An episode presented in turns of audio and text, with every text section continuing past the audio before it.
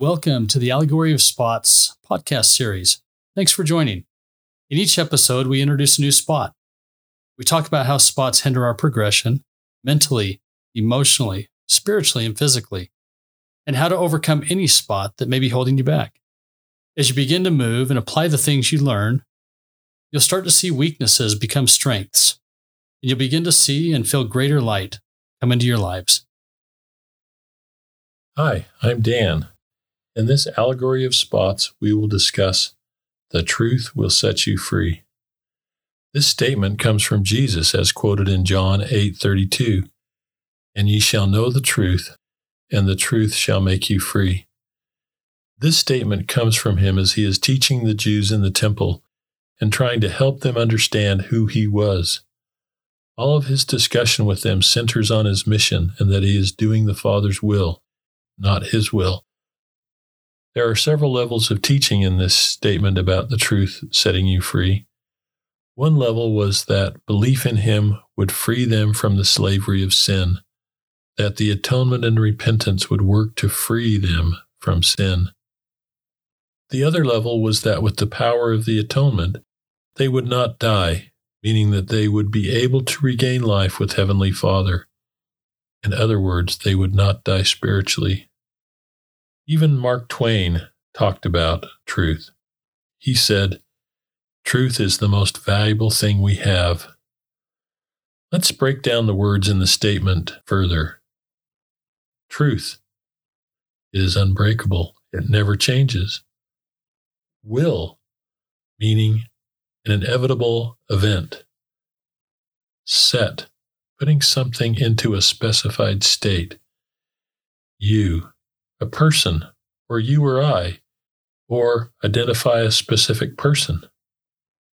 Free, no restrictions. Isn't it great to understand that truth never changes? God doesn't change.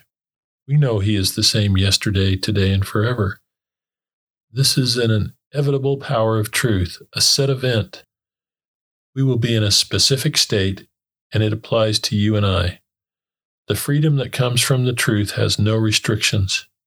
True freedom. In this modern world, the advancement of DNA research has set many criminals free. It interests me when I read a news story of a person set free after years in prison.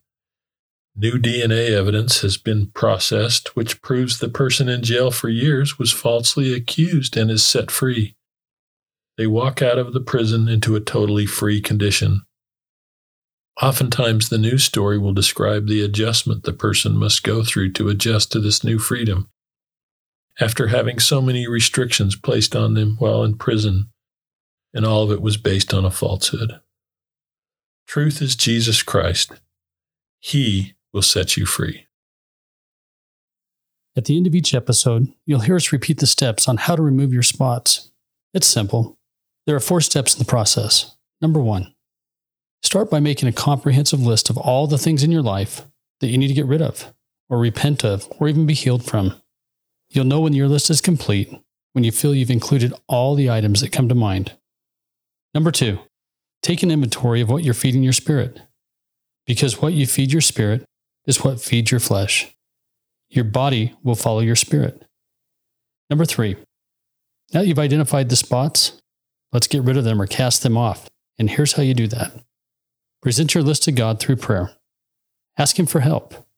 Ask Him to remove your spots, to literally take them from you. Ask God to remove and offload all your burdens, your stresses, and your concerns. Stop trying to carry them alone. They weren't meant for you to carry. And number four, once you've finished steps one through three, it's time to start the process again. Only this time, dig a little deeper into your soul searching out even the smallest of spots you might have overlooked or not even recognized. Ask God to reveal them. He has a way of bringing them to the surface. And finally, continue these steps until you've completely cleansed yourselves of any and all spots. Then move forward day by day using the atonement of Jesus Christ to keep yourself unspotted.